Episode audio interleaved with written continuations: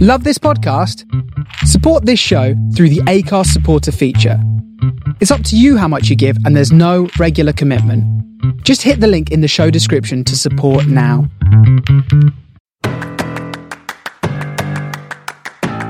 Hello and welcome to the From the Finney podcast with me, Jake. Me, Oliveira. And me, Jimmy. Um, it's a bit of a long one, wasn't it? Yeah, Yeah, but it's plenty abs- it's unbelievable. Talking about football is it's just it's what you want to do, isn't it?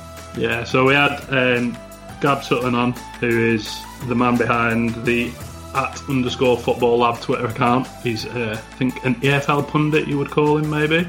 EFL specialist, I'd say. EFL specialist. Yeah, so we had Gab on. We had an EFL quiz, couple of couple of North End related questions. That was good fun. And then we had a, a nice long chat about football in general and, and North End as well. From Yeah, it Yeovil, from Yeovil town to Yumaweni's son. Yeah, it's probably the most diverse podcast we've actually recorded.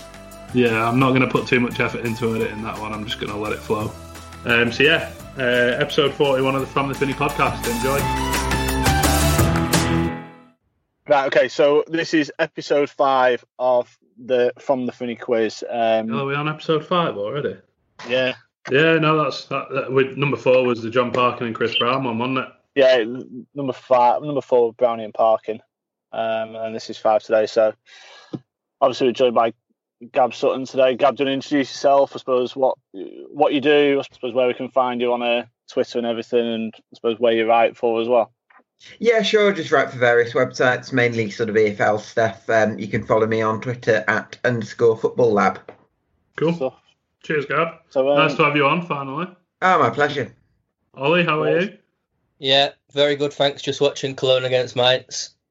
Glad, glad to have some football back. Yeah, very happy. It's been better than I thought, to be fair. Might touch on it later, but I've Yeah, no it's good. doubt we will. it's been good yet. Are you good as well, Jimmy?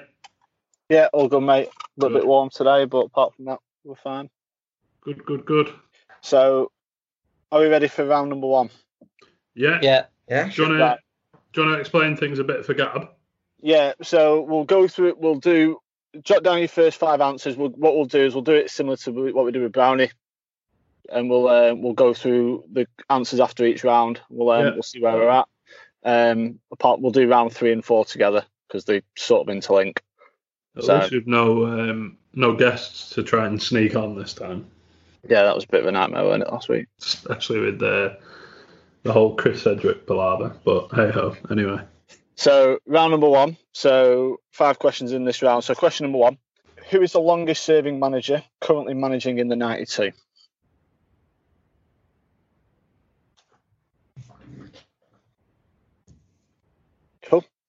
Uh, question number two: Which other two managers, as well as the answer to number one, have had a tenure of more than seven years in the top four divisions? Current managers.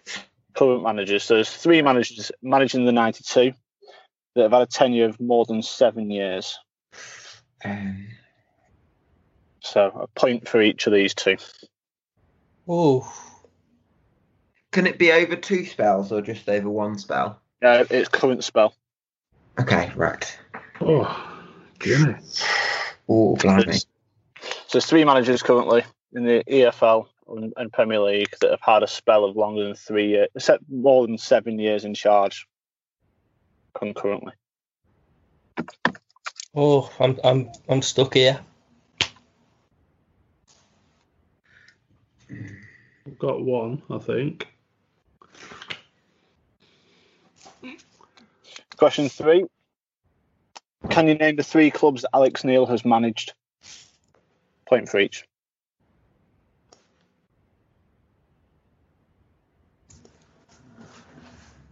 Do you want full names or Um, you can do. Preston North End Football Club. cheers, mate? Thanks for that. Oh, I thanks. was struggling with that one. Question four.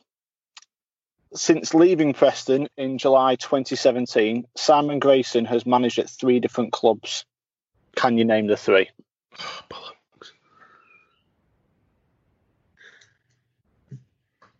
And then question five, so last one for this round. Which former Football League defender is now the manager at tabletop in Barrow AFC in the National League. I feel like that might actually be a half decent round for me for a first round. Soon be downhill, won't it? Let's be honest. Probably, yeah.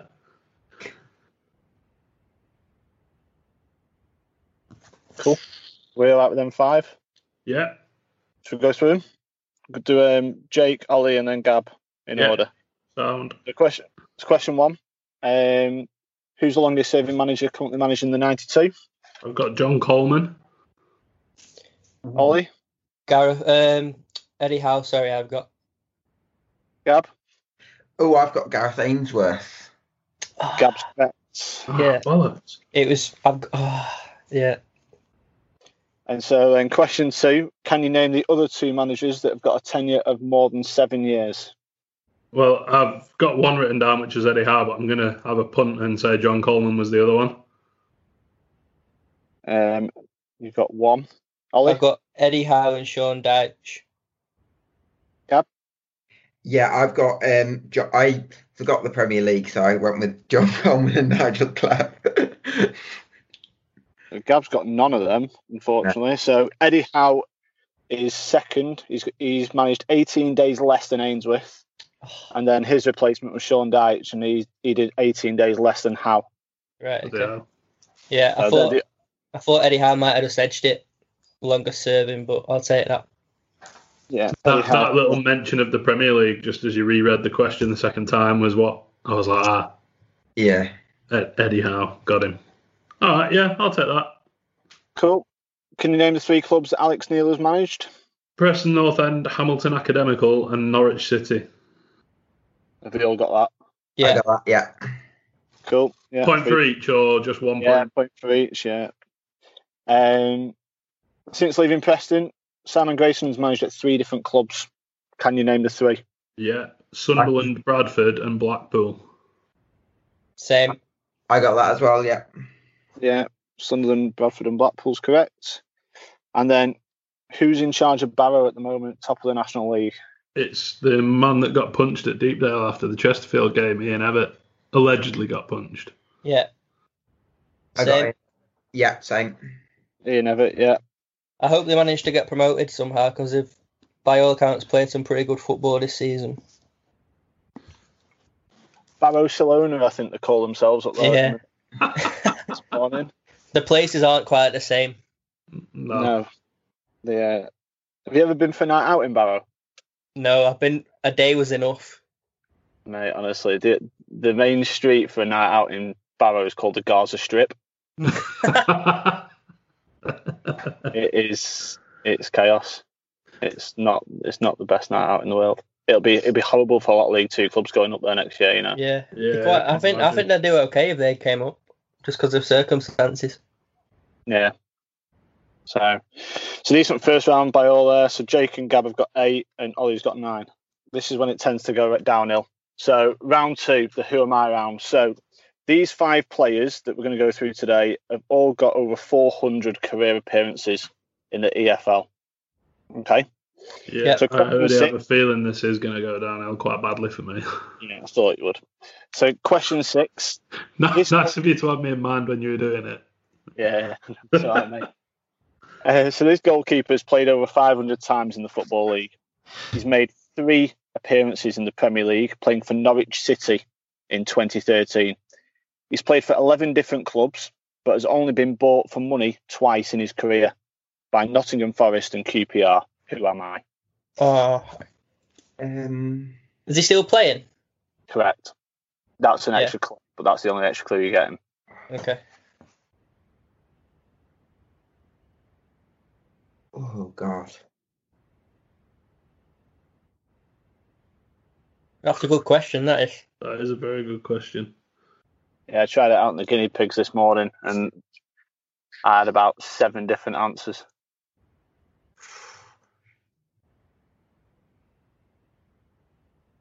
Question seven.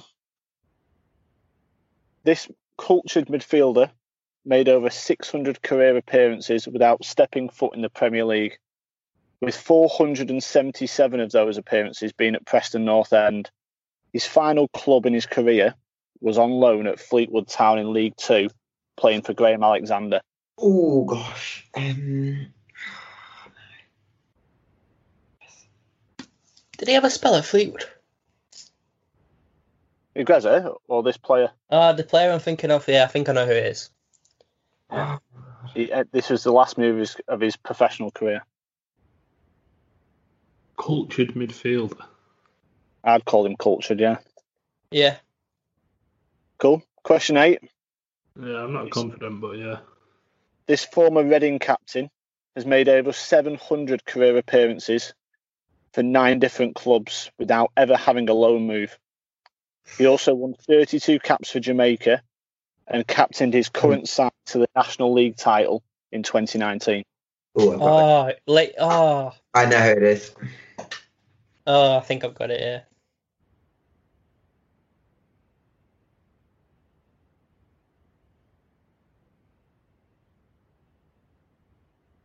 So, former Reading captain, played 32 times for Jamaica, won the National League last year. Jake looks stumped.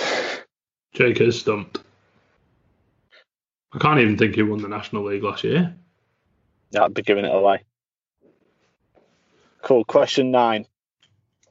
This player made his professional debut playing on loan for Viking Euro FC in Iceland and made 26 appearances for his country, scoring one goal against Georgia in 2013. He has won three Players Player of the Year awards for Derby County and has made over 300 appearances for the Rams before leaving earlier this year. Uh, Could you repeat the question, please? Yeah, sure. So this this player made his professional debut playing on loan for Vikingur FC in Iceland. He made 26 appearances for his country, scoring one goal against Georgia in 2013. He has won three Players Player of the Year awards for Derby County and made over 300 appearances for the Rams before leaving earlier this year. this is a guess. Uh, earlier this year, as in like 2020, or earlier this year, as in earlier this Yeah. season? 2020. 2020. Yeah, that that bit stumped me, Gab, because I was thinking someone who left in 2019. Oh God. But yeah, I don't know. I'm still thinking about the last one. I don't think you'll get the last one if you don't know it straight away. I'm just thinking Reading captains.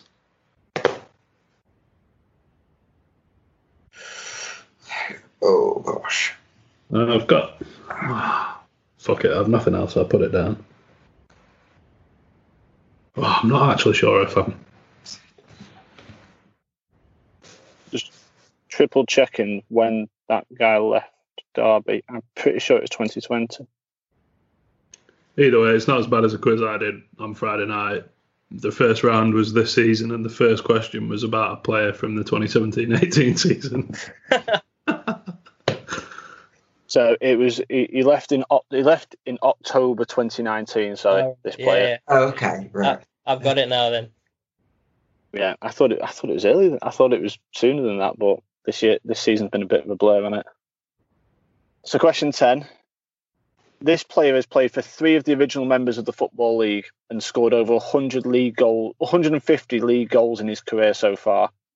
He scored in his England debut and played in an FA Cup final win 12 years ago today. He was also the best man at Jamie Vardy's wedding. I think that last one's gave it away.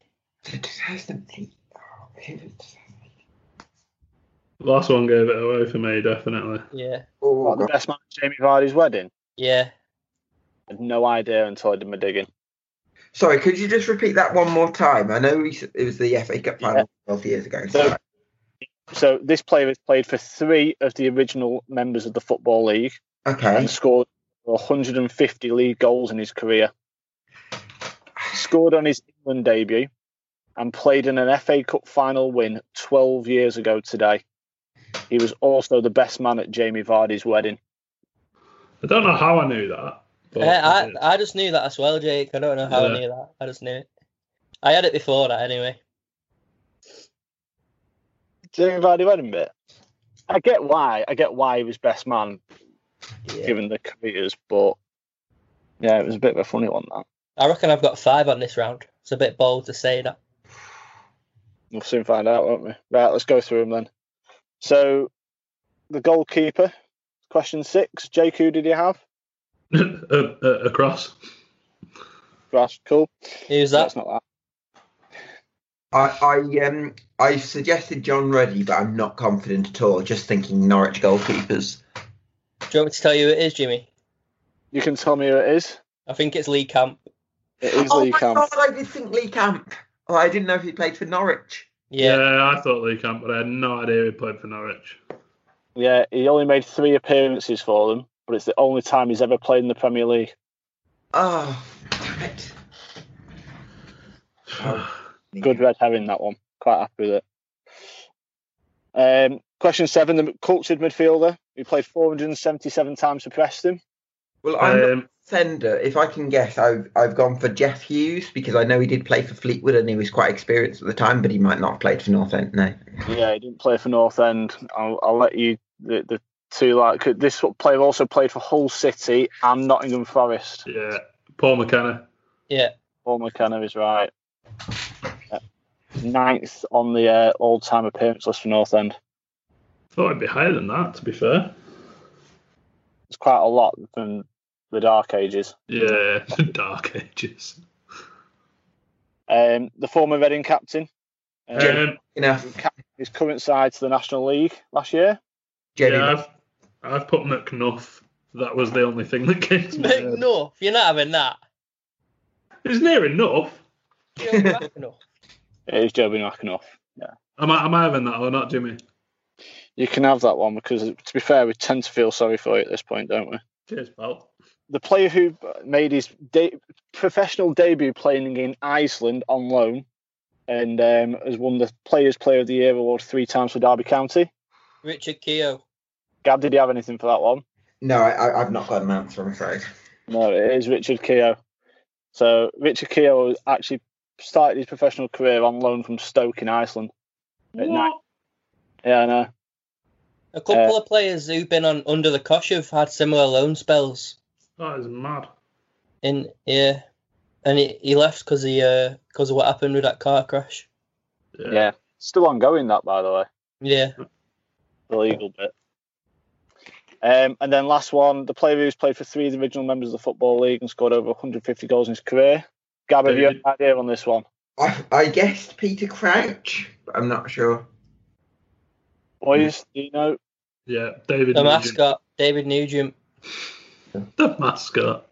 David Nugent's correct, yeah. He- He came on for, um, is it John Utaka? Yeah, John Utaka. Yeah, in the FA Cup final 12 years ago today when Portsmouth won it. I was watching the live the live replay of it on Facebook before, and do you know who started up front for Cardiff?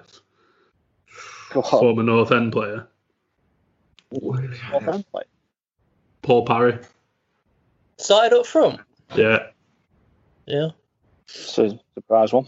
So, right, we'll crack on with, with round three and round four. So um, these ones are together. So you got round three is the record breakers, and then round four is this season so far. So question eleven: Which team has the unenviable record of having the most defeats in the top flight of English football? Oh, no. Um, I've got quite. Uh, it's between two for me. This. most defeats. When you say the top flight, Yeah, Top flight. old Division flight. One Premier League Oh. now. correct. You've got. You've got to think of teams who've been there the longest. Mm. Yeah, I'll take a punt on that one. Cool. Question 12. Which team holds the record for the most points in a Football League season? ooh.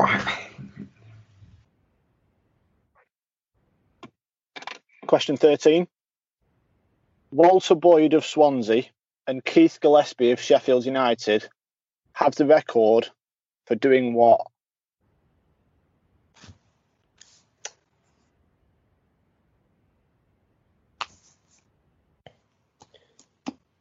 That's Walter Boyd of Swansea and Keith Gillespie of Sheffield United have an unenviable record for doing what?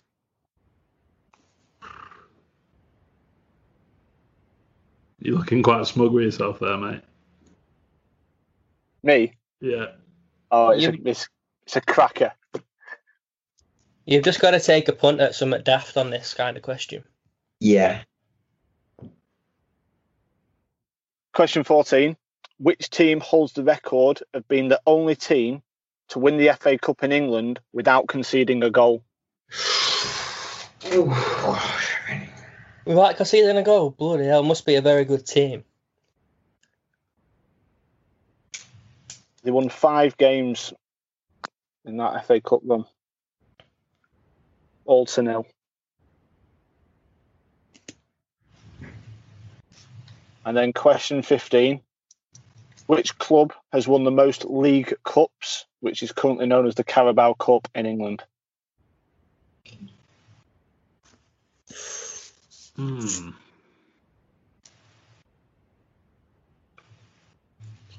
I think I've got. I'm pretty confident with three. This is a guess. So this is about the 2019-20 season so far. Question 16. Which two teams played in the only nil-nil draw of Saturday's return to action in the Bundesliga? To get the oh, points, Oh, get both teams. Knew something like that was going to come up. I don't even know. I can't remember from yesterday. So which two teams played in the only nil-nil draw from yesterday's return to Bundesliga? I know this. And did you say you have to get both teams to get the point? Yeah. I think I know one.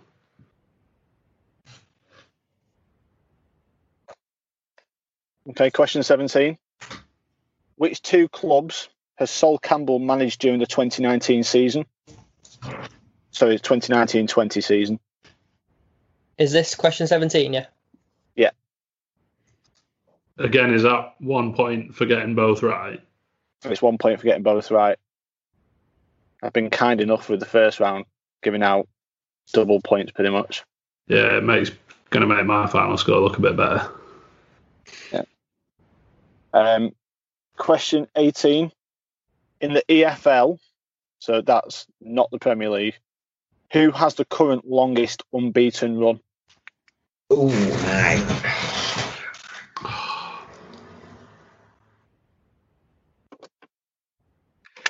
And this is to date, not an unbeaten run within this season. It's like That's- this, yeah, so up to now, up to this point, who is unbeaten for the longest? okay. Um,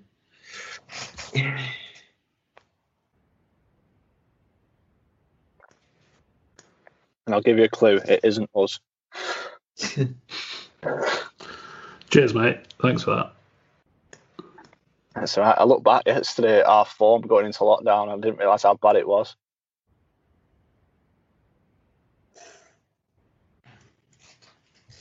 Oh, I don't know. Question 15. It's between two clubs. What the Carling Cup, Yeah. Cal Cup, whatever it's called. Um, question 19. Who is the leading goal scorer in the top four English divisions this season? oh yeah. Good finisher.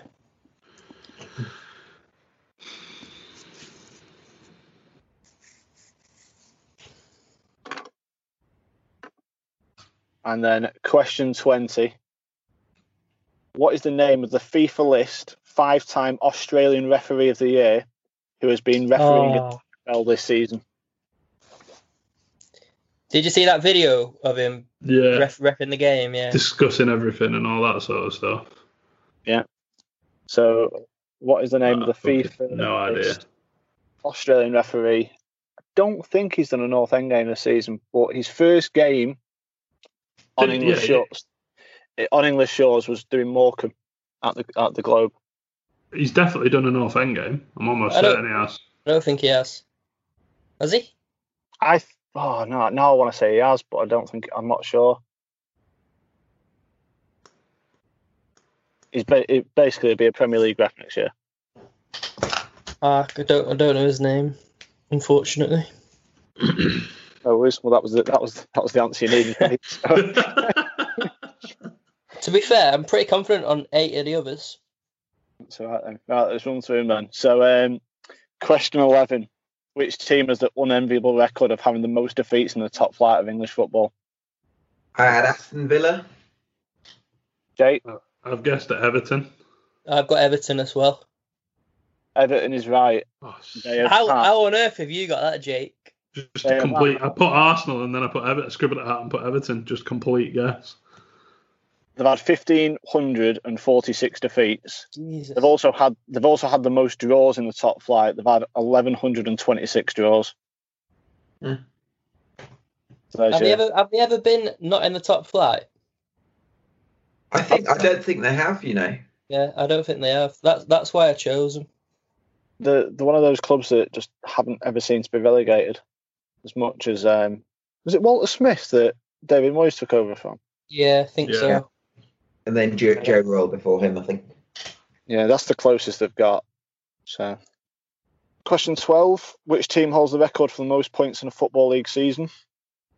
Reading 0506, 106 points. Yeah. Oh, I put Man City. It is Reading. Absolutely spot on there, Gab. 106. FFS. Walter Boyd and Keith Gillespie.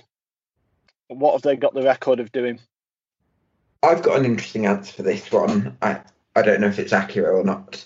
Um, but I've gone with uh, own goals for both teams in uh, both right in rival matches.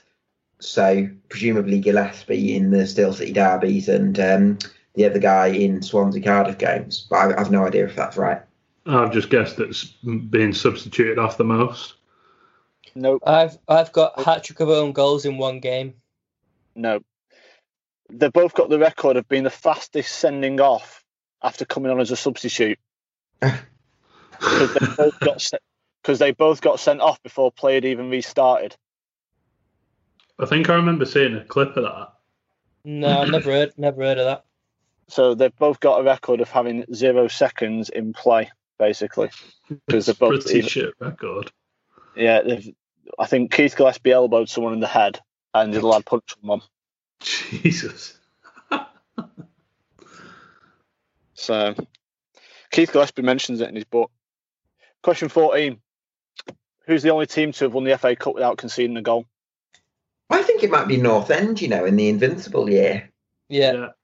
Oh. Preston North End. Nope, you're all wrong. It's Oh. Bury. What? Bury FC, 1903.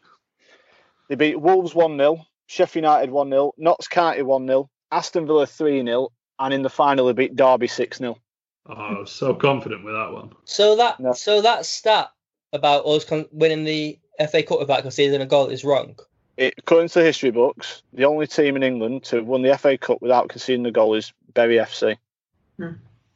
I suppose I'll have to accept that. But I've seen that stat so many times. Nah, have you not? I suppose you will have to accept it. Jake, have you- you not seen that Yeah. stat? Yeah, no, I have. I was, I was pretty confident with that, to be fair, and um, obviously, according to the quizmaster, I'm wrong. Yeah, I'll have to accept that. But I, I will pull up the um, the the North End double results. You have to give me a minute. I'll, I'll do the rest of the answer and I'll come back to that. You might all get an extra point, but I, Yeah, yeah. don't well, think- carry on. I think they did concede a goal. Anyway, which club has won the most league cups? Liverpool. Liverpool, I've got as well. Chelsea, I said. Yeah, it is Liverpool. They've won eight. The Man City, the current holders, have got seven. Yeah, it was between them two. Who played out their only nil-nil draw of yesterday's return to the Bundesliga? I've got this one, uh, Dusseldorf v Paderborn. Couldn't, I couldn't think. I couldn't remember Paderborn. and I knew Dusseldorf. Same. Cool. So, point for Gab. Um, do, do, do, do. Which two clubs has Sol Campbell managed during this season so far? Macclesfield Town and Southend United. Yeah. Same. We all got that good stuff. Um, in the EFL, who has the longest current unbeaten run? No idea. I went with Coventry. I've gone Coventry. Coventry is correct. They have uh, they're 14 unbeaten. Um, they're unbeaten since the 14th of December. They've only been beaten, I think, three or four times this season. The record's like ridiculous from what I remember looking at. I had them as part of a bet to win League One. Coventry. Yeah, I had Swindon to league, win League Two, Coventry to win League One, And, But and North gonna- End and North End to what? and North End to be in the top six. But Not it's going to be void. Well, It was like a six grand payout, wasn't it? Yeah. I've just seen um, the Kieran Maguire's podcast tomorrow. They're doing something about the football bets because I think someone someone must have tweeted in a question. So that'll be interesting what how that comes out. Mm. 'Cause I tweeted it ages ago. I'm like, I hope they're all vo- null and void because mine have mine have gone down the shitter this season. They're horrendous. My bets. Um, question 19: Who's the leading scorer in the top four English divisions so far this season? Yeah, Ollie. Watkins. Oh, Ian Doyle. Eoin Doyle, I've got. Oh, Eoin Doyle's correct. Yeah. Who did you go with, Jake? Ollie Watkins. He's not even the top goal scorer in his league. Oh shit! Yeah, he's not Mitrovic, is, isn't he? Yeah, Doyle's got 25. Ivan Toney's got 24. Mitrovic has got 23, and Vardy's got 19 in the Prem. Um, and then what's the name of the FIFA referee? I know Ollie doesn't know. Jake, Is his have you got- first name Matthew? Nope. Nah, not a clue. No, I'm not. Not the foggiest. I don't know either. Jarred Gillett. No. Did Did you find out if he'd refed a North End game? Um, I've not looked yet. I'm still trying to look at not our uh, FA Cup one of 1888 89. You can have North End with an extra point. Ah, cheers. I don't get why, because I know a couple of Bury fans and they keep mentioning, oh, that we've got the only record, but they clearly haven't got the only record, have they? Nope. Jarred Gillett refereed the Reading at home game. What was the score in that? Isn't that the um, Charlie yeah, Adams? We got, yeah, we got. Was it three one? Yeah, we got we got beat. So we decided to not mark um, Charlie Adam. Cool, right, I'm gonna add these up. Um, yeah, Jake, it fell apart for you in that last two rounds, mate. Yeah, just a bit.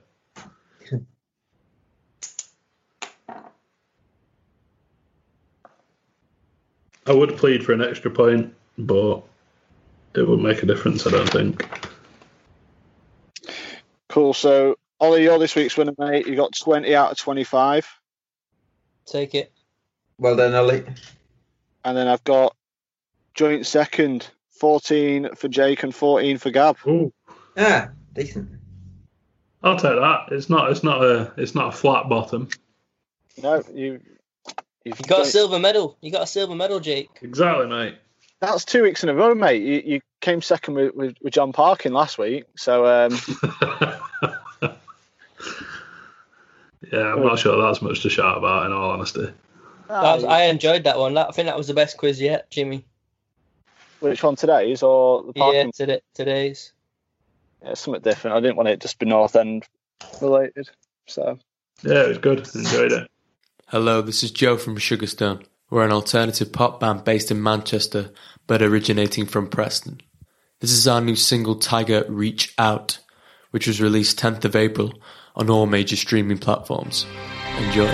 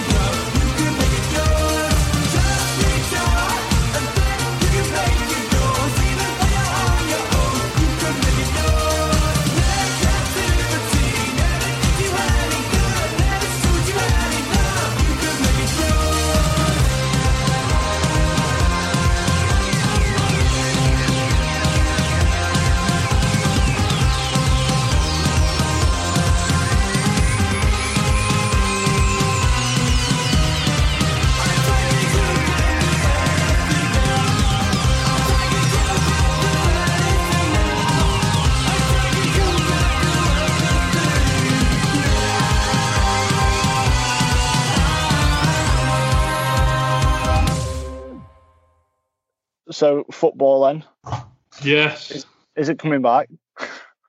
in I think in some some capacity, yeah. Um, at least from the championship up. Yeah, I agree. Um, I'm still a bit skeptical about next month.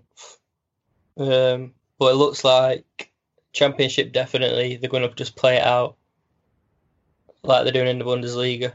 I think League One and League Two remains to be seen because I think that's going to get a bit messy Yeah, Mm. based on what I've read this week. I don't see how the FA and the EFL will let League Two not have a relegation. It just sets such a dangerous precedent, mm. especially with what everything that the Premier League are looking at. I don't think that. I, I get they can. I get they can just scrap relegation that league, with obviously Bury dropping out. But when they started the league this season, there was two teams dropping out of it and two coming up from the National League, and hmm. I just with them having the the veto rights as such, it, you know, both the EFL and the, the FA. What I don't think, I think one of them will veto it, a bit like they're they're going to do, like, like we said with the Premier League. You know, they said there is relegation happening, you know, and, and that's final now. You know, so I think there's a lot more to come on it. You know, and uh, obviously I wrote that, that piece this week. Um, I think the I think the TV money dictates everything. yeah, yeah. I think you're right. Um, I, I don't know if the TV money pays for the testing for League Two and League One clubs because it's what is it 160 grand a club? Something like that, yeah. And they, have they not been told that they have to fund that themselves though? And that's why some Yeah, clubs are now that- saying that they're not in a position to complete the season because they simply can't afford to pay for the testing. Well, they get extra fund, extra money from the TV, don't they? For the playoffs, if the playoffs are on TV, then clubs you traditionally get extra funding from that. Yeah, Obviously, I know we're not in a traditional season, and the EFL might have already been, well, they have been paid by Sky already, um, and the other media partners. So how that gets distributed to those four clubs playing in the playoffs, then you know they decide that mile and a half down the road, don't they? But, I mean, I, yeah. I, I mean, if I can kind of chip in here, I, th- I think it's uh, it's really important that like the governing bodies and even sort of politics kind of gets involved here and and actually supports lower league and grassroots clubs because in a lot of cases, um, lower league clubs aren't going to be able to have the means to uh, buy the uh, the testing equipment themselves, but they do really important work for the economy for um, for people uh, in sort of uh, local areas and things like that. And I feel like the economic and societal sort of value of, of having football there means that the governing bodies and uh, um, and and I suppose um, the the government we have at the moment should, should get involved. Yeah, no, I agree with that. I think it's for those clubs, especially in League Two, that you know they are such a massive part of the community. You know, you only have to look at the impact of Bury being booted out of the EFL Yeah, has impacted on that uh, on on that area. You know, you've got a number of businesses that have either gone out of business or are close to going out of business because they relied on match day income. But, but obviously, from a third party point of view, so you've got a couple of pubs, you've got shops uh, around the Gigg Lane area that can't afford to trade anymore because they relied on those sort of 23 to 26 match days they used to get a year. You know, because at the end of the day, at League One level, you used to get the JPT, you'd have a League Cup game, you might might get a couple of FA Cup games through the door as well. You know, and I think it's it's a great point actually, Gab, because without without football clubs, you know, it's it is hard for a lot of societies, especially in, in, in lower demographic areas. You know, in terms of places that haven't got the money. You know, it's not like a an Oxford uh, area as such. You know, that is a bit more affluent. You know, Bury is is probably quite far down the affluent list in the UK. You know, and it's it's sad what's happened there. And I I, I think there's a, a lot of people that still need to be held to account for that. Yeah, yeah. It seems seems to have gone very very quiet on that front. Um, depends who you speak to. Depends who you speak to. It's still um, obviously Steve Dale still owns the club as such.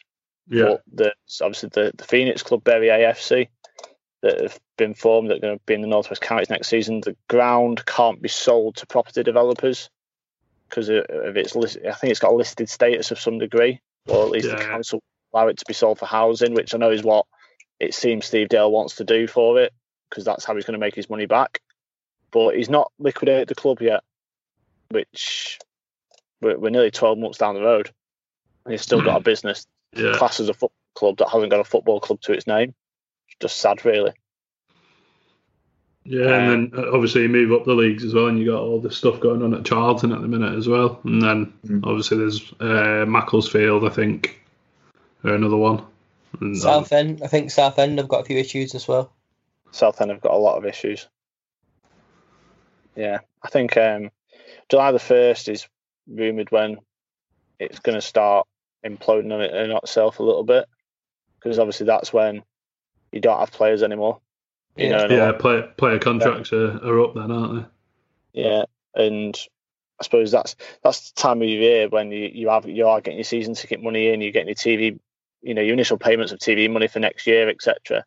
And Yeah. that just isn't coming in. You know, you only have to look at Andy Holt on Twitter. I, I know I bang on about Andy Holt quite a bit, but he's dead open in terms of obviously the communication he's giving everybody. You know, he's this he's trying to sell the ground back to himself to p- protect it, which I look at it in two two aspects really. If it was anybody else doing it, we'd probably be really critical of him selling the ground to himself. But he's doing it in case he has to put the club into administration or liquidation Yeah. further down the line, so that the- the ground remains within the community, which I think is a great thing to do. But Yeah. I think the fact that he's, he's he's acted how he has in the past as well, probably like you said, because it's him, Jimmy. Like it's it's one of them that people, yeah, maybe it's not right, but because of who it is that's doing it, you, you kind of look at it as if to say like, well, yeah, I can understand why he's doing it and whatnot. he's been dead open about it as well. Mhm. What do you think, Gab, in terms of where it, where what's the end game? Where where do you think the season ends in terms of, I suppose, the Premier League, the Championship, and League One? Because obviously they're the three that haven't had a a, decision made on them as, as yet. Yeah, um, I mean, I, think the best solution really is a points per game. Um, I think the problem you've got is there's not going to be a perfect solution. I think we all know that, and really, it's what's the fairest solution. And I think that what we come to has to be reflective of the season so far. So, uh, if football can't return based on safety of the players, and I think that's obviously going to be an issue lower down the pyramids, then I, I would go for the points per game just because um, we've played what three quarters of the season so far, and I think that needs to be uh, reflected in the eventual outcome. Would you go? Would you just go general points per game or points per game home, points per game away? I'm, uh, to be honest, I'm not entirely sure about the points per game home and away setup. I, I would just go points per game generally because home points and away points are worth the same in in normal season. So I don't think it'd make much sense to sort of interfere with that. Has it made much difference in the table? No. Well, in League One, it makes a massive difference because Wycombe Wanderers. Oh, are- League One, yeah. Yeah, Wycombe, Wycombe's, Wycombe's a really weird one, isn't it? Mm. yeah, they're actually eighth in the table, but Yeah. they go up um, based on the points per game method. Do they go into third on points per game? Third, yeah. Yeah. Something similar in the championship with Charlton as well. So I think it was second tier podcast tweeted today. Charlton have never been in the bottom three all season, apart from the last game week before lockdown. Yeah. And based on points per game, they'd go down. And they've got Hull next game up. Lee Bowyer was on um, Five Live earlier in the week, and obviously he's quite critical in terms of he he wants the season to continue because end of the day he thinks they're in a great spot. You know they got they got beat off uh, Middlesbrough I think it were in the last weekend of what was the season so far, um, but then we're then going going to Hull, who Yeah. obviously haven't won a game in eleven games, lost I think Mm. it was ten out of eleven or something daft Yeah. and obviously thought he had a great chance going up there, getting three points and getting out of the bottom three. Which, to be fair, if you've seen Hull play in the past, Yeah. I think Hull, Hull were in big trouble, I think, weren't Yeah. yeah, they were in free fall, weren't they? They had Yeah. so many injuries, and I felt a bit for Grant McCann. I think we mentioned it a few Yeah. months ago. They were in fr- Yeah. they were in free fall, weren't they? They were just Yeah. they were dropping like a stone. Um.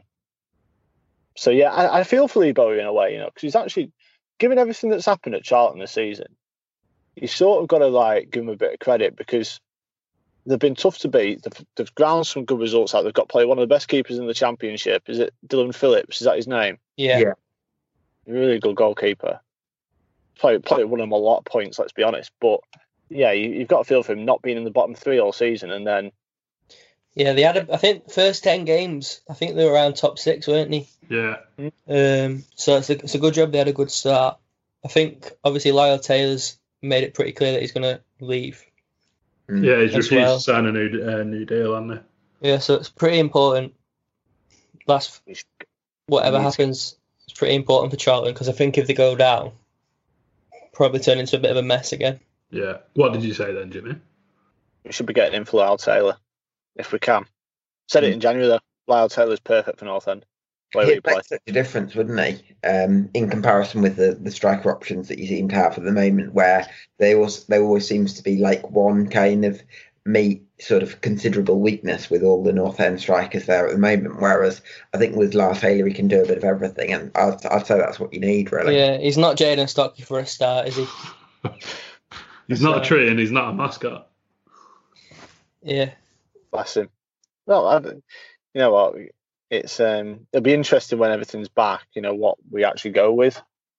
Yeah. Um, because it's it's could be anything, couldn't it? Really, you know, Louis nowhere near fit, is he? No. Looking at Instagram, No. nowhere near. So, um, but yeah, they, an they, interesting they want they're wanting everything done by the end of June, aren't they? I just, Yeah, I, he'd I'm never- still he'd never pretty skeptical. Pretty skeptical about everything being done by the end of June as it is. I don't think they can go back to training until is it a week? A week tomorrow, Twenty fifth of May, is it? twenty fifth. A week, yeah, a week tomorrow, I think. Yeah. So they're gonna need at least three weeks. You'd think two, three, two, three weeks to get ready, and then you're basically in in the second week of June by then, aren't you? Yeah. Yeah. But that's that's if that's if they give them the opportunity to have those two or three weeks. They might not. It might just be everyone. I think they've got to. Just I think, playing. I think they've got to. I think they've got to for sort of safety reasons. I, I 'Cause mean, you can, you can yeah, run, I- you can run 5k every day, but it's nothing like training, is actual it? match or training. Yeah, I, I agree with you, but I mean, I, I just don't see unless they push back the the the end date. Although, was it not um, the thirty first of July that everything has to be done by? I think that's At- more at- likely. at the latest. currently, yeah. I think that's that's in the rules official. Yeah, that I think that's I think that July. is probably I think that is probably just about doable. I think Um, the, the rules go out the, the rule book goes out the window to a certain degree because it, you can make amendments. You know, you only have to look at the IFAB. You know, in terms of amending the substitutes rule. Yeah. You know, we've had five subs in the games Yeah, it was yesterday. like that, wasn't it? Yeah, and it, I mean, it only takes a little bit of a vote. You know, you wait for FIFA, whoever it is, to push back the season, even if it's the FA, if it's a local decision, you know, that's based in this country, it wouldn't. It shouldn't be too much of an issue. Even if you have a definitive end date, then it's like 15th of September, or tw- you know, everything will be done by the 19th of August, and that's when this season will officially finish. Yeah. Um, you know, they can sort of be manipulated. uh, uh, It's probably the wrong word to use, but you can do it for your own benefit at this point because because it is such an unprecedented situation. Then you've got to make allowances. Um, my biggest worry at the minute in terms of football is the TV money. This rebate stuff that they're on about. I saw something Right. yesterday that they might they might still have to pay some of it back, even if the game's got ahead. It's frightening. Mm. because it's on about what is it 340 million for the Premier League, but you've got to think the Premier League is what feeds the lower leagues. Yeah. you know the, the the money that comes down in solidarity payments is frightening. I mean, I looked through the accounts this morning, and 60 percent of North End's turnover last year was through TV money or solidarity payments. You know, if you've got and you'll have businesses that are, especially the smaller clubs in the league. You know, so you look at I suppose a, a Wigan that's turnover is less than ours. You know, look at League One. You know, their their turnover is so reliant on TV money. Um, I just think it's if that even halves, it's just going to cause chaos. Mm. You know, that's going to be what kills clubs. Yeah. You know, because also they i suppose they've made the commitments to pay um, wages as well uh, i mean i suppose the furlough scheme's um, a massive help but um, yeah it's worrying times for clubs because they can't really plan anything can they No. And I mean, I I think- put on that piece this week, and it's like clubs' financial planning happens 6, 12, 18 months in advance. It's not something that's just done on the, the drop of a hat. And you, you're relying on that money coming in because you can you, you've got it in writing that this amount is coming in. And if that gets halved, 40% of it instead, that it, it's just financially, it'll hmm. just kill. Yeah. I was thinking about Brentford in, in that respect as well, because obviously a lot of I, I've not looked, but I guess a lot of their turnover is based on player sales on an annual Yeah. basis. That's going to collapse. Obviously, the TV money thing collapses, and then they're obviously moving to a new stadium. So clubs like that, who are you could argue they're well run because they got a model that works for them. That could just all go down the drain.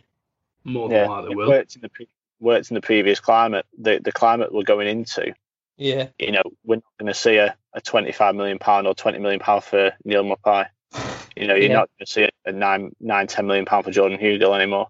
No. Um, it's going to be, you know, wages. They reckon between 15 to 20 percent less going forward across the four, across the top four divisions.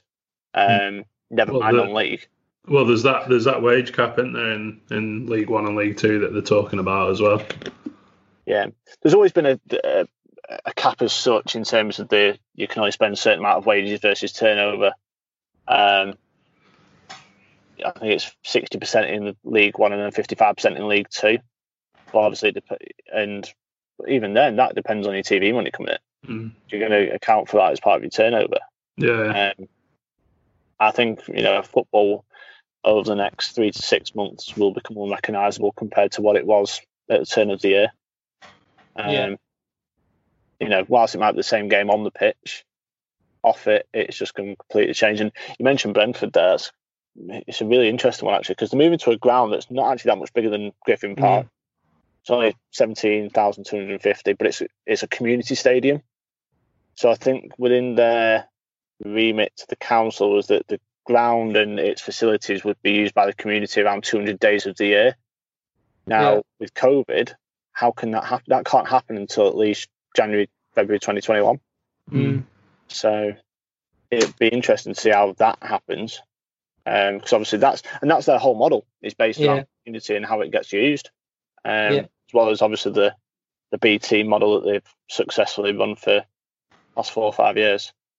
Yeah, I think Brentford is quite an interesting one, but there'll be a lot of clubs with like similar interesting problems. So I think Well, you, you could argue that we're not too dissimilar in that every season for the last few seasons has been a, a significant player sale that that money's gone towards whatever the running of the club. I mean, obviously, uh, not a ma- massive amount of it has been reinvested into players in terms of significant transfer fees. Um, Mm. Obviously, we're not we're not on a level with Brentford in terms of spending, but you know you could argue that we're similar in, in many many instances.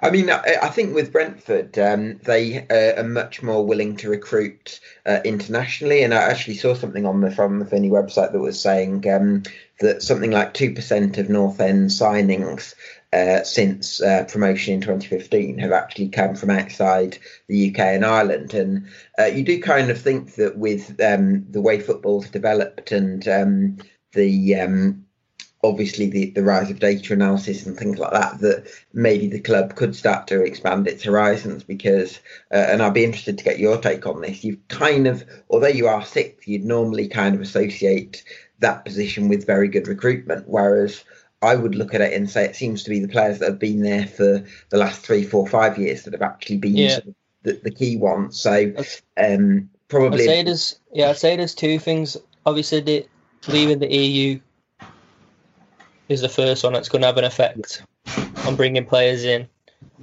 and then obviously it remains to be seen how the international market's going to react after coronavirus. Anyway, but I'd say people have probably spoke about our recruitment quite a lot, but I'd say it's more to do with Alex Neil improving players than signing than signing like players who are undervalued, underrated, whatever. Um, Yeah. I think if a different manager had signed those same players, we'd be nowhere near where we are. And Well, you only have to look at Simon Grayson. yeah, You know, Simon took it as far as he could.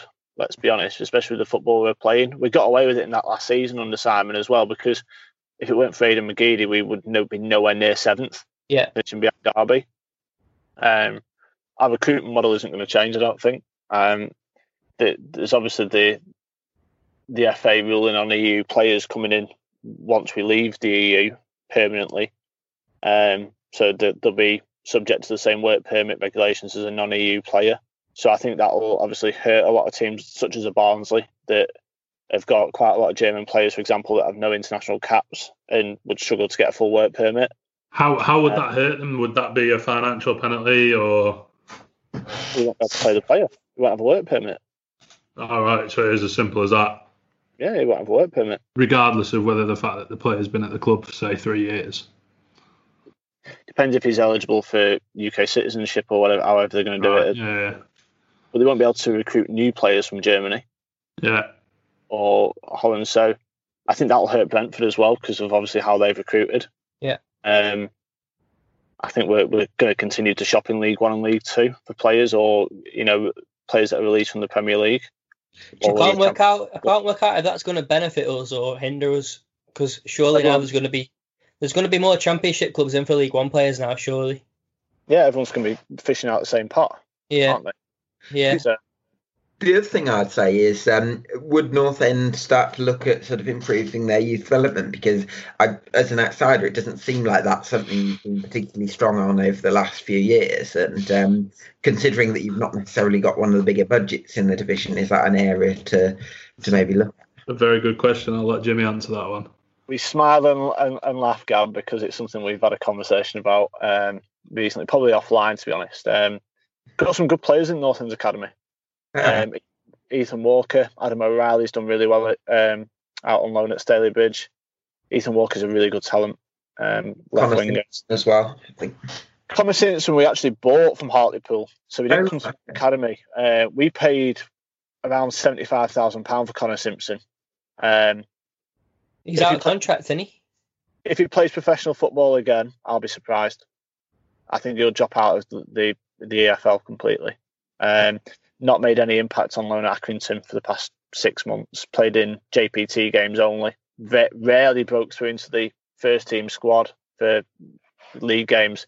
Is um there's a there's a Preston lad actually at Accrington, Dion Charles, who I believe was at North End as a kid, then got released, got and built himself up elsewhere, went to Southport, banged them in for fun, um, and now he's at Accrington doing quite well in League One. Um, rumored to be linked with quite a few Championship clubs as well. So, but a Preston lad that we've let go. um, obviously, in terms of our own academy coming through, there's a, there's a couple of good players.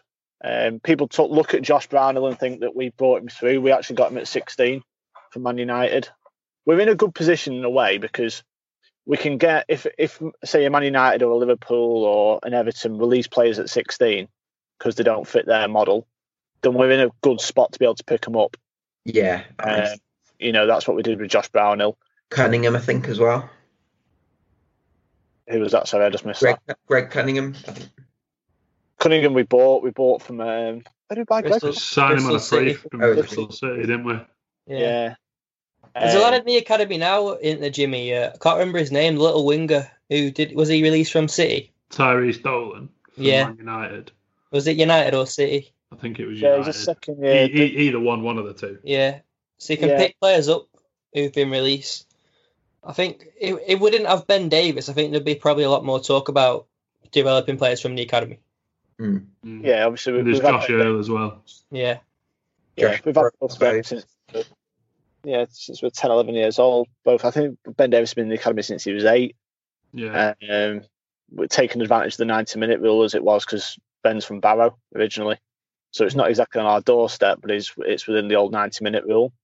Um, obviously with the EPPP, uh, Elite Performance P- Player Plan, um, players can actually get snapped up. We've seen that with um, the lad who went to Wolves, uh, Yeah. Elliot, Elliot Watt, who's Yeah. now Carlisle. So Uh, They rate him then up there. yeah, they massively rate him. Um, so Elliot Watt was snapped up by Wolves through the EPPP, so they pay North End a fee for him at 16. Um, basically, any player up to 16 has a set fee. Um, so a Premier League club can come da- and take our best talent if they want, and there's a set fee there. If the player wants to, if the player gets wants to go, then that's a set fee. That's I suppose it's training compensation as such, um, and away they go it's like if we wanted to pick up some of I don't know Morecambe's or Blackpool's youngsters, for example. Um, I know. I know the old head of youth recruitment at Blackpool. He's at Fleetwood now. So Fleetwood, Fleet, we're probably on a par with Fleetwood in terms of academy at the minute.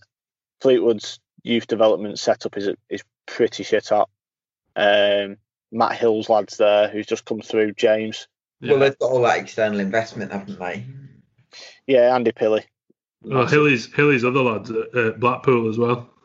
His youngest uh, in Blackpool's academy. Yeah, he's a, he's a Blackpool fan, isn't he, Andy Pilley? Is. Youl Mawene's lad at, at our academy?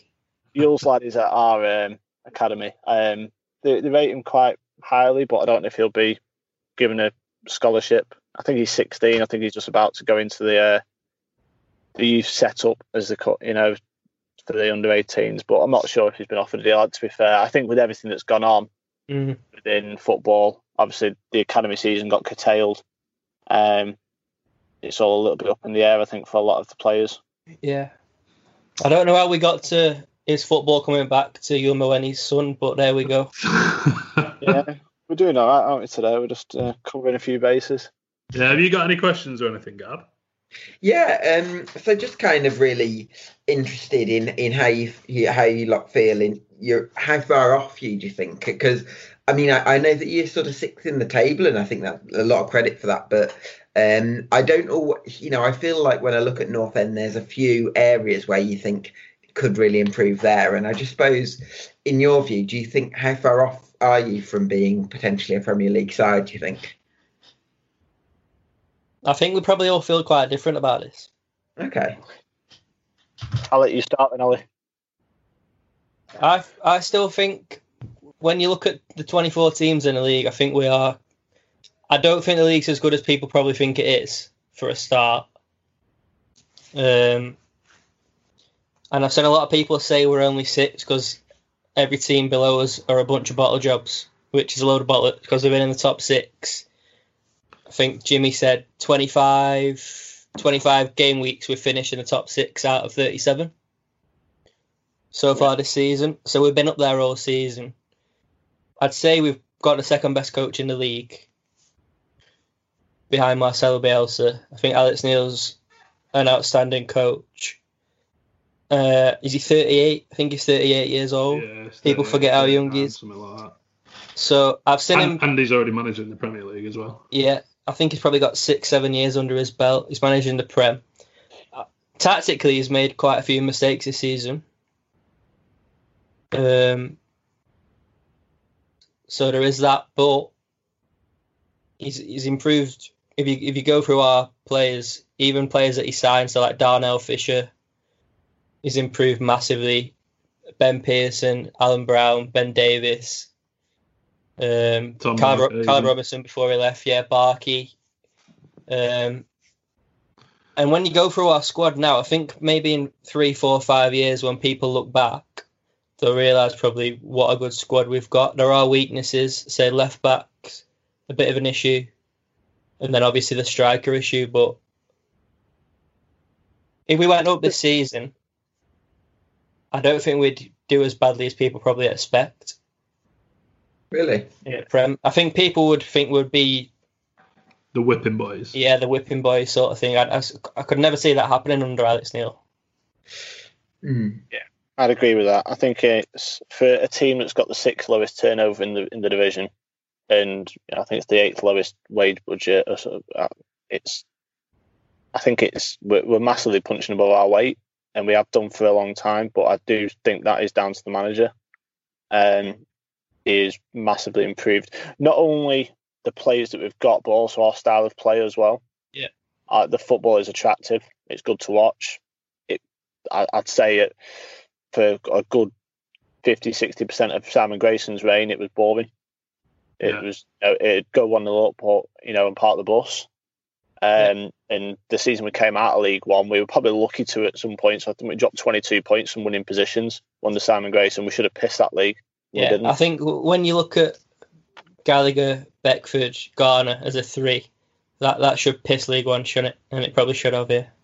Yeah, and it didn't. And you know, I remember I think I mentioned this a few weeks ago, but we played Yeovil at home on a Tuesday night, and we we drew one apiece, and that was thanks to Sylvan Evan, Ebanks-Blake scoring, and that was in the February we went up. I think we were missing Garner and Beckford that night, Yeah. and we looked like we were struggling, and we are Yeah. like, this this side ain't going up. You know, I think w- was that around the time had we just lost away at Crawley as well? I think we were in a bit of a rut around that time. we were in, we were in a real big dip. yeah. And you know, Yeovil brought I think it were 53 fans on a Tuesday night or something like that. It was cold, it was miserable, and they, and they went one 0 up and they were rock bottom of the league.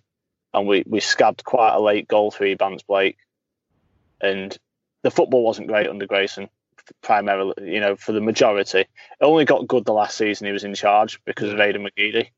And if it weren't for McGeady and Callum Robinson to a certain aspect at that point, it would have been, you know, it it wasn't great. Um, so I think Alex Neil's done more than just improve the players. He's also improved us as a club. Yeah, he's a much So- better. He's just a, he's. You can't compare him to Grayson. As how he's a, as a coach. He's on a he's on a different level to Grayson. Yeah, absolutely. From from a wider level as well with Alex Neil, he doesn't he doesn't get the recognition. But it's because he's at an unfashionable club. Mm. Let's be honest. No, everyone that I put in that piece this week is little old Preston. Yeah. Pe- you know, people are turning around saying how are Preston in the top six. You know they don't deserve to be there, which is just. I, the reason I did that whole piece was because a Bristol City fan got me back up in the morning, and it really grated on me. I, it- I how, thought you it know, was we- funny that I'd woken up. Bristol like- City Bristol City think they have a divine right because they got little man syndrome who spends twenty million every summer, and they've Street- still never been in the top six. Streaky Lee. Yeah, They, I mean, they've only had the, they've had half the amount of time in the top six that we are we've had this season. Yeah, they've, Yeah. they've been hovering around between seventh, eighth, ninth, and tenth for the majority of the season. But Yeah. when when someone says that we've been in the top six most of the season, I just thought, well, I'm going to do you a facts here.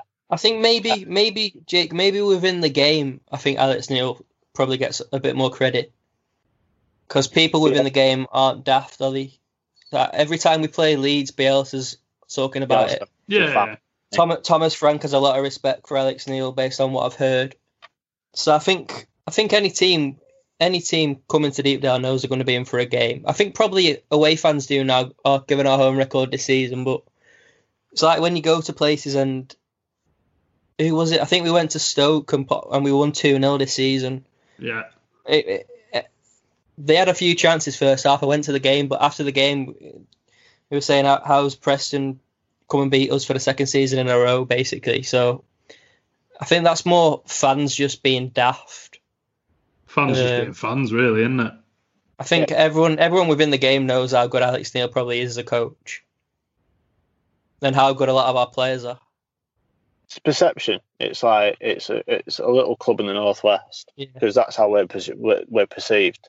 You know that hasn't done anything for the last seventy years or eighty years since we won the FA Cup. That's how people look at us, which is fair in a way because you know we have. You know we've not been in the Premier League since 1960. Um, how, or- how would Gab? How would you? How would you perceive Preston? Uh, I suppose from my point of view, because I um, spend a lot of time kind of looking at the EFL, I suppose I'd um, think, you know, it's a club that has um, uh, punched above its weight very well in the Championship over the last few years. And you would say, sort of between promotion and maybe 2018, 2019, you'd kind of progressed every season. Um, I, I suppose, yeah, I could understand it more from the point of view of a Premier League fan that doesn't have as much of an, an eye into the EFL that they wouldn't maybe know as much about about North End. And um, yeah, I, I suppose in comparison with other clubs that have been in the Championship, they're not not as widely recognised. But um, you know, we've we've seen. Um, it's not always about the budget that you have that that dictates how well you do. I think it, a lot of the time it's about um, using the money that you have wisely and um, and sort of overcoming the, the budgetary gulf, I suppose. Yeah, yeah. I think, and to be fair, I think Alex Neil's done that really well. Yeah. plays his play. I think if we were to have one criticism about Alex Neil, it's his recruitment's been a little bit hit and miss. And there's only been Darnell and Pat that have improved the team. You know, Yeah. in, t- in terms of improved the starting eleven. Pot, Potts had an impact early on, didn't he? But waned very quickly. Yeah, I'm a, I'm a big. I know Billy Bowden's not done much, but I think he's been a big miss as well. Hmm. Just just in But- terms of having something different to offer. Yeah, but I, you could argue that Alex Neil's that's could be his weakness, but Alex Neil didn't want to sign Jayden Stockley. Let's be honest. Like his, hands are tied to it more than a certain extent. If he had his way, Alex Neil in summer wouldn't have signed David Nugent. I'm guessing. Uh, definitely wouldn't have been his first couple of options. Well, everything that you read around that time led people to believe that it was a, an owner-led signing, and that was backed up by the fact that he was sat next to Trevor Hemmings at the Fylde friendly. In my opinion. yeah. So yeah, I think I think you're right. There's no way he would have signed David Nugent as a first option or a second option anyway. Yeah, so even even Louis Moult, I don't know how much Alex Neil would have wanted to sign Louis Moult if he, if he had a if he had a bigger budget. So th- there's no denying that I think the players who he's already had since day one, DJ Brown, Barkey, when he had Robinson, Hugill, Piero, Hero, Ben Davies. Davies. Um, I think I don't know if it's because it takes players a while to get used to it. Um, even Harrop Harrop wasn't strictly Alex Neil signing, was he? Um, and he's never quite kicked on. Well, I'd be interested to get no, get an idea of what you think about Harrop because um, when I first saw him, he scored that goal for Manchester United, um, uh, and where he sort of cut in from the left, Yeah. sort of curled it with his right foot. And um, I think when I've seen him since then, he's kind of try always try to do that same sort of move, sort of jinking inside. And I, I don't know whether you think no, think he sort of improved enough on his left foot over the last sort of year or two. I think with Harrop, it's he's a number ten, but he's not got the versatility that Alex Neil needs. Um, Alex Neil likes his players to be able to play in one more than one position and more than one style of play. Um, he, he clearly got talent, you know, and he scored some special goals. You know that that goal against Rovers, um, scored an, another one from a good twenty yards out. I forget forget which game it was, A but home game. yeah, he has got something No. about. yeah. I no quite doubt- like Harrop. There's something about But- him that I quite like. But but there's no just denying. Misses- he Yeah, misses it. He yeah. misses some. I don't know if it's our style of play when we've got you know Daniel Johnson, Alan Browne are probably ahead of him as a number ten, but he has he's, he's got he has got a spark. Mm, I, I think he'd probably flourish more at a bottom half Premier League team than he would here mm. Ah. because because of how we play. Because he has got a spark about him. There's no doubt he's talented. Um, I just don't think he fits our style of play at all. Yeah. I often I often think about Harrop. If he was at somewhere like Brentford, he'd probably get quite a lot more respect. Yeah. But there's definitely yeah, there's something about Harrop I really like. Mm. But it just feels like, like Jimmy said, he's just on the verge of being something. But it just he can never get a run of games either, which probably goes down to Alex Neil maybe not fully trusting him. Um, yeah, I think with Josh Harrop, was it? What did he get? Championship Player of the Month, or was he nominated for it? He was, I think, he was nominated, wasn't he? Yeah. and then literally the game after Alex Neil, he wasn't in the eleven. Yeah. It's I, I just I can't work out if it's if it's all Josh's fault. To be fair to him, I think Mhm. you know, like Ollie said, he's got something about him, but maybe just not here. Mm. I mean, sometimes with these players, the task is not just about finding the talent they have, but putting them in a system where they can thrive. Yeah. And I'd just look say, I'd just say Yeah. as well. I, I felt, I felt the same way about Robinson for probably a couple of seasons, and then suddenly, I think it was 2017-18 season, it just clicked for Robinson. But that was down to Alex Neil. Yeah, yeah, I, I, Ah, Harrop, he's definitely got something though, hundred percent. But the other thing is Daniel Johnson as well, because um, as an outsider, I'm not necessarily that mad on him in that kind of deep role because I feel like there's a kind of a vulnerability about him, perhaps in terms of off the ball. Whereas I think if you free him up in that ten role, um, in that performance in that five-one win against Barnsley, where he's absolutely outstanding, um, you just feel like he plays with that bit more freedom and he finds those little pockets of space. And and sometimes you just need that chance to find a new position and, and something just works for them. But it's not always just about finding the talent; it's it's the system as well. Yeah, I think an- another player just on that while we're talking about midfielders and, and obviously signings is Ryan Ledson doesn't seem to get much of a look in, which I think is one thing. Talking about Johnson is why he ends up dropping deep a couple of times because you've got Gallagher who's what 36 is he 35, 35 36 well 35 35. Obviously, he's not getting through the amount of games that he was previously. And then Alan Browne, again, is another one. Is he better in the 10 than he is sitting deep? The only player that we've got really that, that is, well, he's one of the best, if not the best in the league in that position, is Ben Pearson. And and often it's it's two that are played in there. Yeah, solid. Uh, the thing I'd say about Ledson is, for a start, he's not he's not um he's not a stand-in for Ben Pearson. They're different players. And then secondly, I'd say, in our if we play we play three midfielders, doesn't matter what system it is, we play three midfielders. Ben Pearson's always going to be one. Daniel Johnson's always going to be one. So you've got Potts, Browne, Galley, and then Ledson and Bayliss. Bayliss not had a look in. I don't think Ledson's ever going to get a look in whilst those players are here. I don't. I don't know if he, he does need a loan. I think Jimmy said before he was nearly went out on loan in January. I think. Yeah. He needs a loan. I just don't know if he's ever going to play for us whilst Alex Neil's here in the setup that we use. Just because we got we got good we got good central midfield options.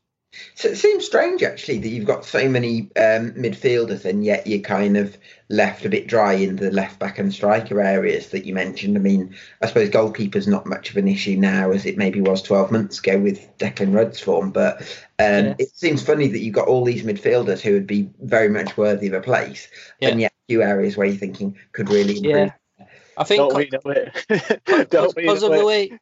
Because Alex Neil's such a tactical coach, there's a lot of nuances with how he sets his midfield up. So he'll either go with Ben Pearson and then t- two ahead.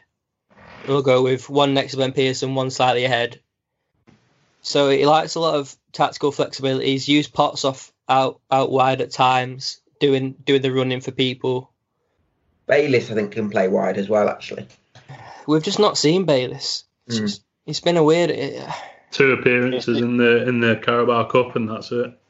yeah, the oddest signing because we didn't need Bayliss to be honest with Mhm. you, uh, Gab. When when we signed Tom Bayliss, we did not need him because we had a, an abundance of midfielders already at that point, and you know to spend the money that we have done allegedly on him when we, we were crying out for a left back and we were crying out for a centre forward yeah. and we didn't get either.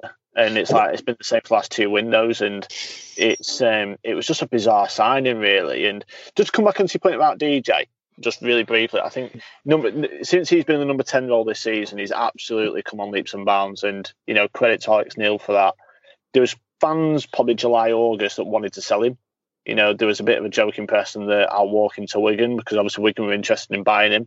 Um, you know, one and a half million pound. And I mean, if we'd sold him for a million and a half pound now, what daft deal that would have been. Wasn't because something like fifty grand or something that he signed him for from Villa? yeah, Yeah, from Villa, yeah, it's probably the best fifty grand you've probably seen spent in the league since we bought Alan Browne for ten thousand pound. You know, it's Jordan Hugill for ten grand, or, or was he? twenty. It was twenty grand for Jordan Hugill plus a twenty five percent sell on to Port Vale. You know, They did and- well out of that percent, didn't they? To be fair, Yeah, yeah, absolutely.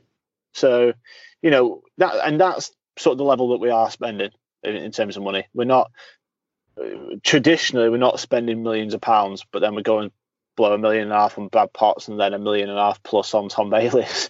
Yeah. Know, so we, we we make some great signings in the bargain basement, and then we make some different signings when we spend money. I mean, Um, the only um, sort of possible reason for the Bayliss signing I could give you is if you wanted to move Tom Bradshaw, um, Bradshaw, uh, Barkhuizen uh, up top because I think he'd played there a few games this season, and then Bayliss, I think, uh, in Coventry's promotion year a couple of seasons ago, he'd sort of played coming in from the right, so that that would be one possibility. But you're right. I, I, I think with with Bayliss, I think it was more similar, different but similar to Gallagher. I'd say more more that Mm. as a long term thing. But like Jimmy said, we didn't need to make the signing. We I think- signed Potts six months before, I think. So yeah, he came in the January, didn't he? and like like you said, Brad, midfield probably got six, seven, eight options for that three. yeah, At left back, you've got Rafferty, who's a League One right back, who tries hard. You got Andy Hughes, who's very good in the air, solid defensively, but past the halfway line won't won't do much for you.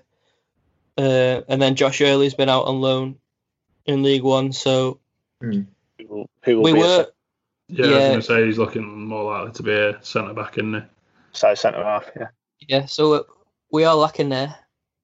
Um, We, we've not really got much at right back. You take Darnell Fisher out of it, and Yeah. we've got Tom Clark as backup, and he's out of contract. I think right back. I think right back. I think Fisher's one of the best in the league. Mm. Yeah. I just mean past that, we've not really Yeah. got much. I, mean, Yeah, Raff- I, don't, I don't know if Rafferty's ever played right back for you. He's Um, played a and he couple. Yeah, he's played a couple of times. yeah. Um, got sent off against Fulham. Alan Browne can do a job at right back as well. You know, he's done a good job there on a couple of occasions. Just what I was saying. I'd rather have Alan Browne at right back than Rafferty or Clark. Just personal preference. Hmm. So I don't know. Season. There was a point in the season I thought Alan Browne would actually become a right back because he was just not getting a look in the midfield because of the form of DJ Pearson and Galley. Um, He's got the energy you'd want from a right back as well. Yeah. Yeah. I think he's got pretty much everything you'd want from a right back. Just that Yeah. natural defensive instinct probably isn't there. a bit like the Matty Cash situation at Nottingham Forest. Yeah. We've converted him to a right back and he's absolutely been the best right back in the league. That's a according to massive strike, this wasn't season. You know, and he, he- I know he's a right winger and he's moved back rather than a centre midfielder going to right back. But They've, they've Yeah, got similar qualities, haven't they, Cash and Browne? So it's interesting that Browne hasn't really kind of nailed down that uh, place in the same way, perhaps. yeah, I think you know he has got Darnell behind him as well. You know, D- Darnell Fisher is like Ollie just said, probably one of the best right backs in the league. You look past his disciplinary form. You know, when he's had 11 bookings in 21 games this season. Look past that, he's probably he is a great right back. You know, good in the air, good in you know, good in the tackle. Yeah, he can be a bit late sometimes. You know, that's probably why he's got the bookings he has. but bloody good going forward. Yeah. Very good going forward. It's interesting Um, the bookings actually, because um, obviously you mentioned that was an issue with Ben Pearson perhaps last season. And uh, do, do you feel that you've kind of got better for Because I remember last season you had kind of periods where you get injuries and suspensions and weren't quite able to keep that best 11 in place. Do you feel like you're better, stronger from a disciplinary point of view and, and obviously dealing with the injuries as well? Yeah, I think Ben Pearson's obviously everyone talks about Pearson's bookings, you know, and he's only had nine this season so far. And I say only nine. To be fair, there probably are seven from tackles and then two from descent. When Yeah. last season it was probably 50, you know 50. seven. Ta- it was seven from tackles, then eight from descent to get Yeah. him to nearly 50, you know to get him towards the fifteen. Um, yeah, I I think think that's natural. That's natural. I think. Yeah, I think well with Pearson, he's calmed it down. He's Yeah. calm, he's calmed the descent down a lot, and Yeah. I think his game's improved on the back of that as well. I think he's he is probably a lot more of a a, of a, a proper holding midfielder now that's not gobbing off. You know, because that yeah he's got that aggressive streak in him that's you never want to take that away out out of his game because it's so critical for Ben Pearson's game to be aggressive. Mm. Um, but you, you take away the gobbing off, you know, squaring up to every player, go, you know, being that little Rottweiler that he was last season, and I think that's improved. I think, Do, do you terms think. I think overall we're not that bad in the disciplinary department. You look at the red cards we've had this season. You know, Joe Rafferty's against Fulham was a stonewall red. It's high and it's late. Last season, you had Ledson's shocker against Leeds. You had Pearson's shocker against Sheff Wednesday. Ledson had a bad one against Wigan as well, didn't he? Yeah. Yeah. So I think we've taken out the silly, the silly red cards from aggressive tackles Mm. because last season that was, you know, there was a few naughty ones last season. Let's be honest. Yeah. Yeah. I mean, I wonder with Pearson whether he's kind of over the last 12 months or so seen the bigger picture because I'm sure I read something somewhere about his mum saying he, she didn't actually want to attend games because she didn't want to see her son. Sort of, and, and I just wonder whether Pearson said, kind of thought to himself, there is a bigger picture here. I'm one of the senior players now in the team. I think. be looking I think it's probably more. If he's picking up 15 bookings a season, Premier League team's probably not going to touch him. Yeah, I was going to say. Yeah. He's coming think to the end of his Gab- contract. Gab- isn't I think he's better than six or seven Premier League defensive mids. I think he yeah, he could step up no problem. I think to the Prem. Yeah, I'd agree with that. I So what just- Jermaine Beckford said about him that was key. He'd walk straight into any one of the top six sides in the Premier League. yeah, Uh, Well, I mean, you look at someone like N'Golo Kante, who's um, sort of carved a career for himself, like at the top level through um, a fairly, like, he's incredibly good at a fairly simple range of qualities. And I wouldn't go as far as to say Ben Pearson is as good as Kante, but I don't think he's like that far off as you'd instinctively maybe think, perhaps. Mm. I think if you're comparing to Scott McTominay, I think Ben Pearson's better footballer. That, that That's a reasonable shout, to be fair. But Ben Pearson got sold to a little to a little club, and that that's probably that. If he played for Derby, I think Ben Pearson probably be in the Premier League by now. Yeah, a more fashionable club. Yeah, Yeah. I think he would be. Even Brentford, even Brentford, somewhere Yeah. like uh, that have got this reputation of breeding Premier League players. Yeah, I think it's about perception. Perception. People would think he's better than he is if he was at Derby or Brentford. I think that's just a fact. So to be fair, I, I'm not sure he'd necessarily f- fit naturally into Brentford's midfield, but um, I see. I certainly see what you mean in terms of his ability. yeah, just in terms of if he, if played for a club with that kind of reputation. Yeah, a Uh, development player. It's yeah. just, you know, I I mean, don't get me wrong. You know, our, our model, like we mentioned before, is selling a player every year. You know, it even says it in the accounts. You know, we, we will have to sell an asset this season. Um, Yeah. You know, we've got a cash flow issue, a cash flow issue of five point eight million pound a year at the minute. You know, so we our business model relies on selling a player. Sadly, it probably is going to be Ben Pearson or Ben Davies this year. Mm. Um, you know, he has got Premier League qualities. There's so so. There's no doubt. He's so good.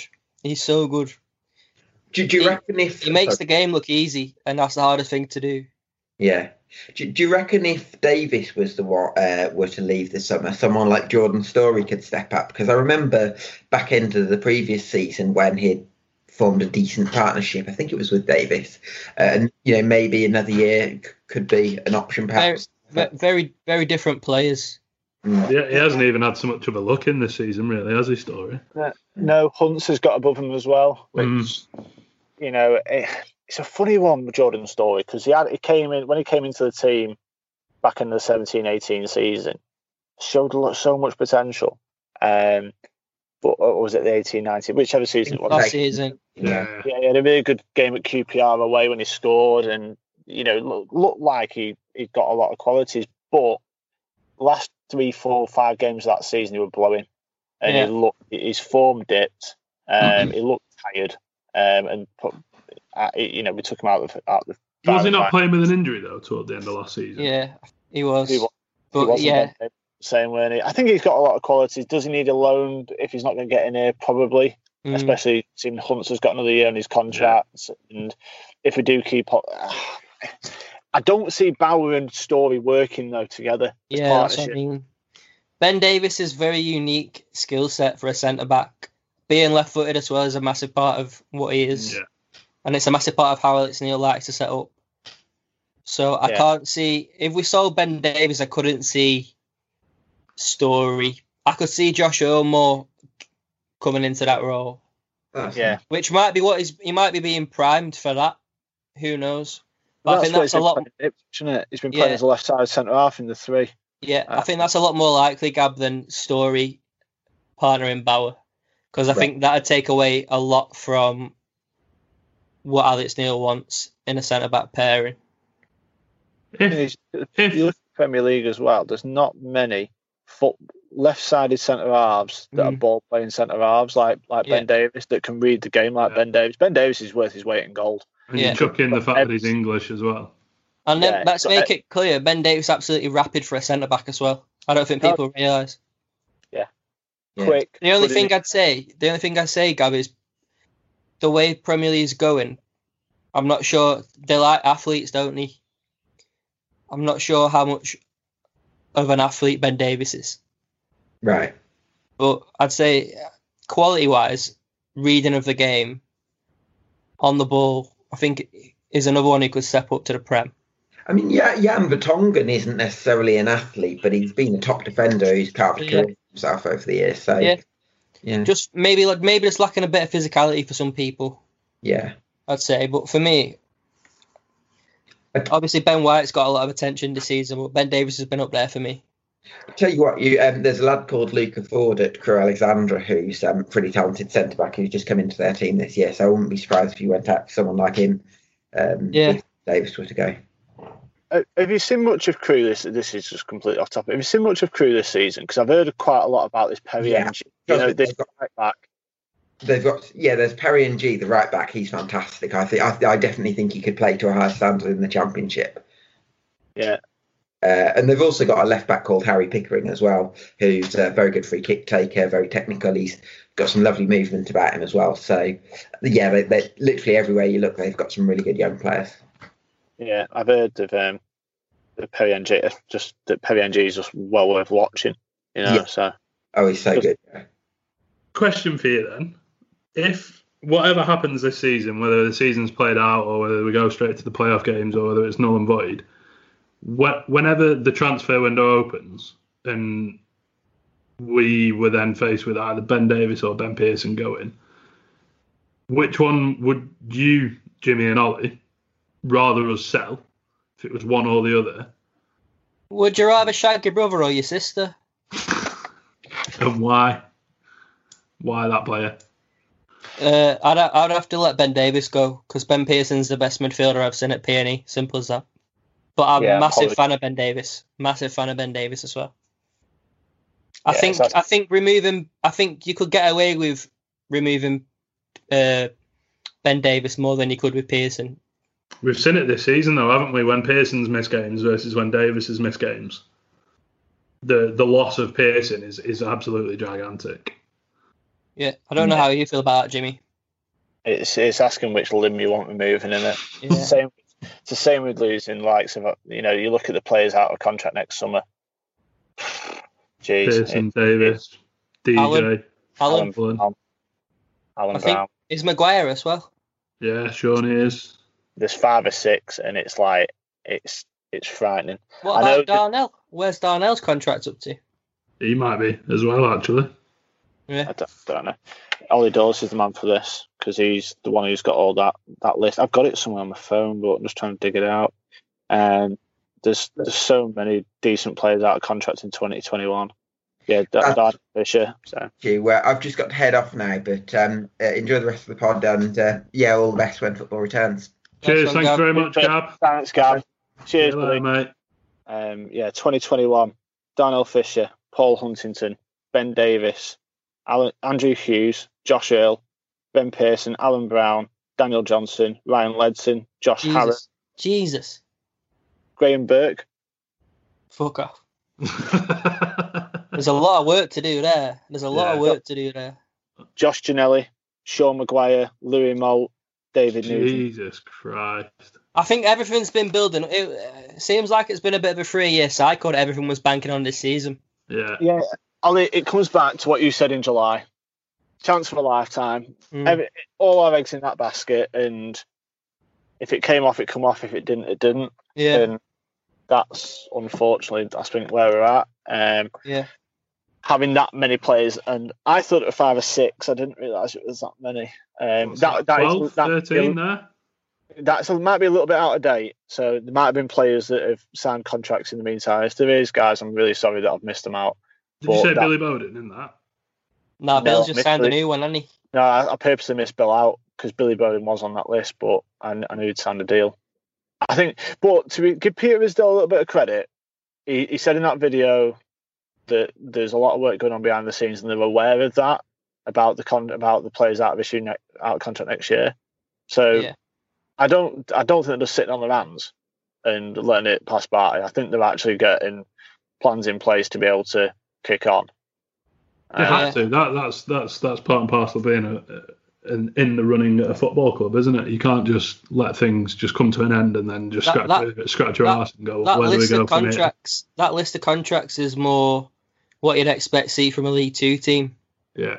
with that many out of contracts at once. So Mm. I'm sure there's about five or six there who obviously wouldn't care if they went, but yeah, is, Jack- Jack, just to you, you said something then that's con- not concerning, but it's you said that it doesn't tend to have, you know, we tend to let it happen, but we've we've had a, a history of letting it get to a point that it, we've had to sell. You know, you look at Bailey Wright's situation. We waited until the November to start contract talks with him when he was out of contract the following June, and we ended up selling to Bristol City in the January window because we'd left it that late. You know, his agent had started tightening him out elsewhere. You know, so you know the, the deck situation. I think we got away with to a certain aspect because of everything think that's gone on with COVID. Yeah, Mm. that's helped us definitely. But you look at players like Billy Jones in the in the past. You know, we left that too late. We left that into into the last. Didn't didn't Billy Jones come out and say if I'd have been offered if talks had started sooner I would have signed something, but it's been left too late. Yeah, exactly. Because we left it to within the last twelve months of his contract to even Yeah. start being proactive about it. And God, this might get me into a bit of a trouble, but it's just a typical North End thing Make to for a do. good end to the podcast. Uh, It's a typical North End thing to do in it is not to be proactive. You know, wait until the horses wait until the horse is bolted and then actually react to it. But any football club or any business that uh, you know is at the top of their game is proactive in terms of everything they do. They think 12, 18, two years in advance, you know, months and two years in advance because they can see what's coming down the line. You know, Yeah. and it's it's very typical of North End to think you know, oh, there's nine months left of his contract. We might as well start the chat now. But that player's agent's already been tightening them out, you know, and already started, you know, finding out what what you can earn elsewhere because Yeah. that's how agents keep their jobs as well. Yeah. You know, there's that thing this week about, you know, I think agents' fees last year in the Premier League were 240 million pound, which is what the the EFL need to survive or whatever it is, you know, in terms of the financial black hole. But why is an agent going to give up their services and their money for the EFL to survive, especially when a lot of them are foreign agents that are making Yeah. silly money on transfers? North End, if we've got to be, if there's one thing that lets us down, is that we're not proactive enough as a business. But and you, I don't you- you said that I don't you said that's that- Peter Ridsdale acknowledged in that video that they're aware of stuff like the contracts and there's work going on. Um, Yeah. I think my, my point was more that with the amount of players that are out of contract in 2021, that yeah, the, the maybe there'll be lax with one or two of them, but with that many out of out of contract, surely they're not just going to be sitting around scratching their arse and going, Uh, uh, But sure, you know that in, in bloody August just gone. yeah, yeah. yeah, know, true. I think Oh, maybe maybe maybe the case. I don't know. Obviously, I don't know this, but maybe the case with Pearson, Browne, Davies at the start of the season. Say, we'll see how we get on this season. We'll reassess in summer. Is that a little ice cream man on your road, Jimmy? no, it's on mine. It's on my Oh, road. wait, Oh, is it on your road? Yeah, well, Kid Oh, back right. yesterday with a 99 cone. Um, Sorry, go- go on, Ollie. What were you saying? I've, I've lost I've lost what I was saying. Oh yeah, I would just say with with the contract situation going back to summer 2019, Pearson, Davies, Browne got two years left on the deal.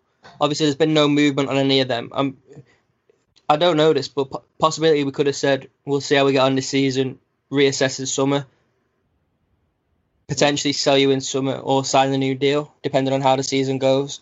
Depends on a lot of things in the season, form, where we come in the table, injuries. So uh, at least one of them's going to go in summer anyway. I think I've thought that all along. Unless we go up. Yeah, It's our business model. yeah, It comes back to it comes back to the accounts. Says in our business model we've got a cash flow cash flow deficit of around five point eight million pound. proper fancy ninety nine. So we're always going to sell someone. It's just a, it's just typical North. You could say typical North End that COVID's landed, and now transfer fees are probably going to be halved, if not less. Yeah, You know, and we've got five or six saleable assets that are now going to be worth three million rather than ten. Yeah. Right. J- j- just looking at Alan Browne, this might be why I'm thinking what I'm thinking. But last year, he was a year younger. I think he'd just come off the back of did he score 13 goals 2017-18? Yeah. Well, 12, 13 goals. 12, 13, yeah. Um, so uh, his stock was probably as high as ever been last summer. So he's probably thinking if he has another season like that, he can he can get a Premier League move last year of his contract. But he's not played. He's, how many games he started? Probably about twenty. He's not. He's probably scored two or three goals this season. So it's probably makes sense to reassess it in the summer. But I, I doubt Browne's we can get. I doubt we can get. Right. Yeah, Because Yeah. last season, Alan Browne had no agent. He was being Yeah. advised by Peter Ridsdale. Why have we not tied him down? Why have we not got him down on another three year deal at that point? Because hmm. then we get to this point, he's got two years left of his contract. The transfer fee we can command is bigger. And he's got the stability of having a three year deal on better money at the club uh, with the gentleman's agreement potentially that, listen, if we get £10 million for you, then, you know, you, Yeah. feel free to go on your merry way. But now he's got an agent, he's got a baby at home. His situation is completely different Yeah. because now need he, now probably there's other factors at play now. He's got an agent that's going to probably want to payday. He's got want to probably want to get a, a higher contract and salary for himself because he's got family to support. You know, Yeah. yeah. I get he's settled in the area and he's been here for nearly ten years in terms of the area, but it's football. It's a short career. You know, he, he's got a family at home now. His game has changed. You know, Mm, he, he- he probably, if we tied him down 12 months ago, different conversation. mm, Same with, same with likes of Ben Pearson. And, I- and I get, I get maybe the players didn't want to commit, you know, too early, but just get if you, even if you got an extra year on the deal, an extra couple of grand a week, and with a gentleman's agreement, because end of the day, it's Peter Ridsdale, it's the club. The, people will make agreements. It's like, well, if we get this fee for you, you Well, know our you business model. You know, Yeah. with our with our, it's a bit like Jordan Hugill. Jordan Yeah. Hugill didn't put a transfer request in. You know, he only did it to force his moves through. But, um, but to be fair, West Ham hadn't met the valuations up to that point. It's you know, and that's agents playing silly buggers again there.